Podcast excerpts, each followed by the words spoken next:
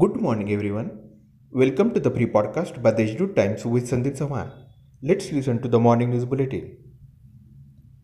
The Ministry of Housing and Urban Affairs has decided to confer the award for excellence in urban transport to Nashik Municipal Corporation under the category City with Best Record of Public Involvement in its Transport Planning. Citizens should be able to understand nature closely and future generations should be more aware of nature so that human wildlife conflict does not arise. With this objective in mind, the Forest Department has set up a forest park and human wildlife coexistence awareness center in the Nifad Tehsil.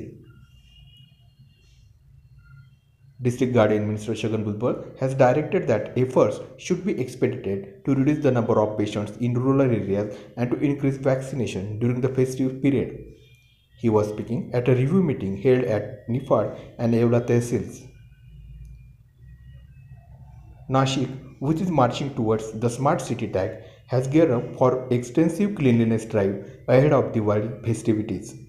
Municipal Commissioner Kailas Jadhav has directed his subordinates to ensure that cleanliness drive is intensified across the city following the festival season.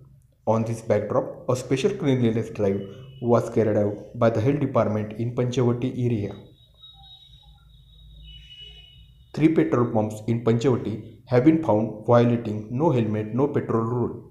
The police has served show cause notices to three petrol pumps asking them why their no objection certificates should not be revoked. The action has triggered panic among other petrol pump operators in the city who have been violating the rule. About the COVID updates, 41 new cases detected in the district, including 23 in NMC limits, while 50 patients recovered. That's all for today's important news. For more, visit to the website.